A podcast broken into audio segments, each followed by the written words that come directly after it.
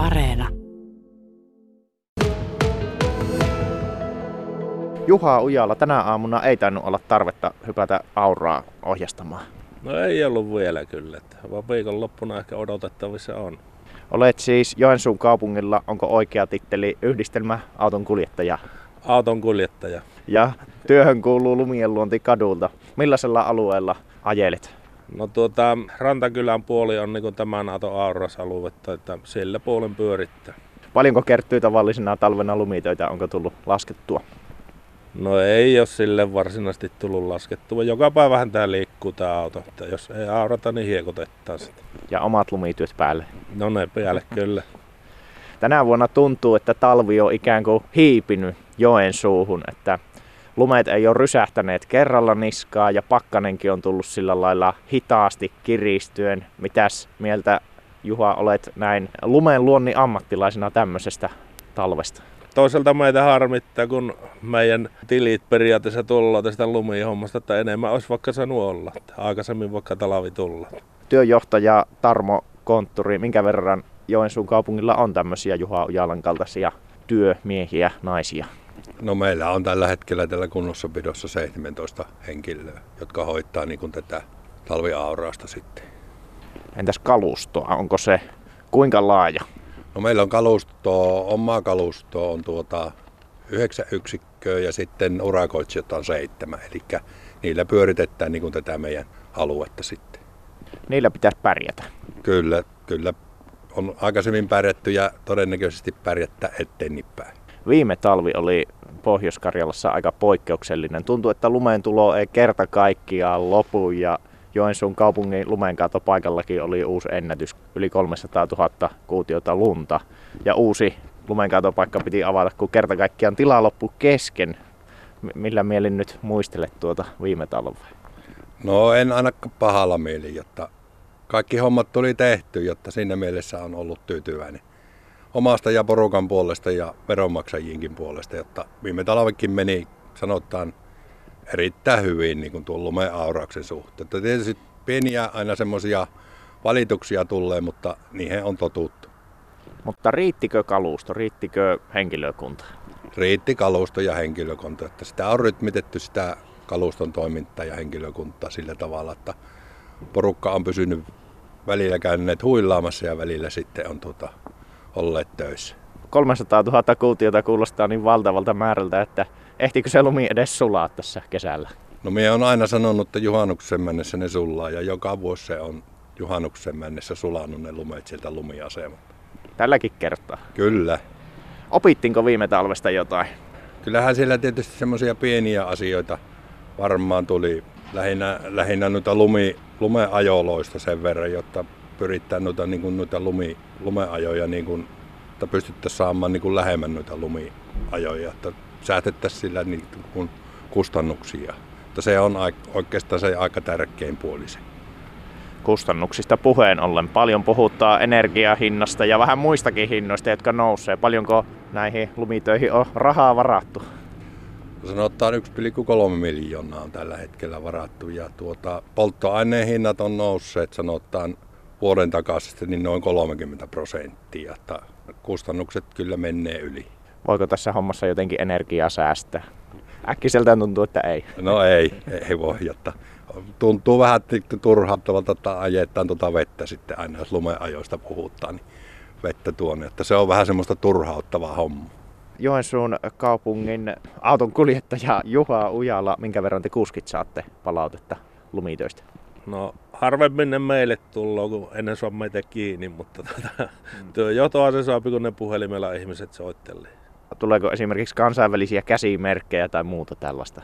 Kyllähän niitä tulee ja äänimerkit sillä soipi, mutta tota, töissähän me vaan olla ja yritetään olla häiritsemättä kanssa ihmisiä voisin kuvitella, että siinä niin sanotusti nahka paksuuntuu, että et, et varmaan, varmaan kauheasti yöunias menetä. No ei ennen näillä kymmenillä, että se on tottunut, että ei kun vaan tervehtii vaan ja se on siinä. Se on, se on varmasti oikea suhtautuminen. Työjohtaja Tarmo Konttori, miltä tämä Juha Ujalan kertomus kuulostaa?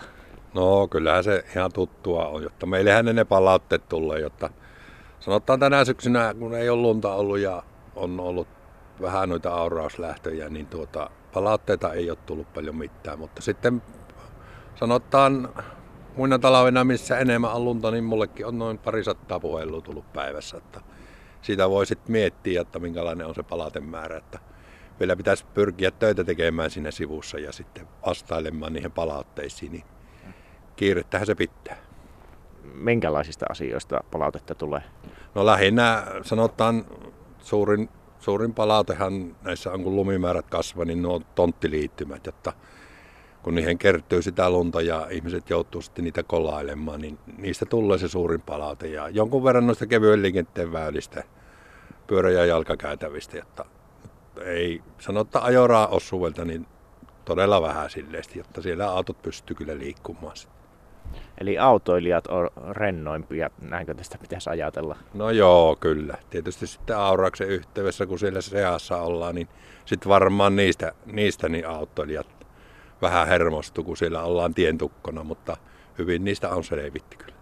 Ja jos ei oltaisi tientukkona, niin se lumi olisi siinä tientukkona. Mutta Tarmo Kontturi, kerrohan mistä lumet aurotaan nyt ihan ensimmäisenä, kun talvi tulee ja miksi?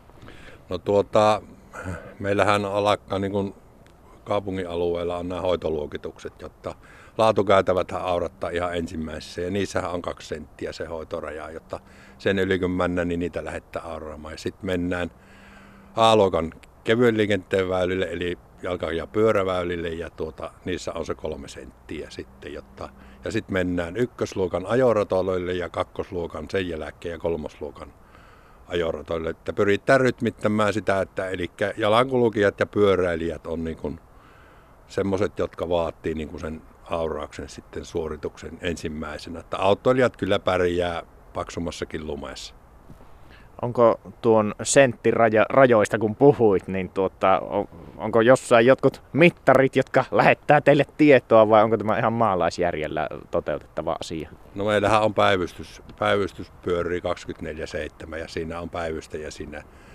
ringissä, niin se hän hoitaa niin kuin ne mittaukset. Että käsimittausta siellä tehdään aika paljon ja jonkun verran niin sitten noin ilmatieteen laitoksen mittauksiin tyyvyttää, jotta katsotaan sieltä sitten, että mitä näyttää nuo ilmatieteen laitoksen sademäärät, niin niihin perusteella sitten arvioidaan ne aurauslähöt. Mainitsit Tarmo Kontturi tuossa tuon tavallisen tontinomistajan vastuun. Selvitetäänpä tämä nyt tässä justiinsa.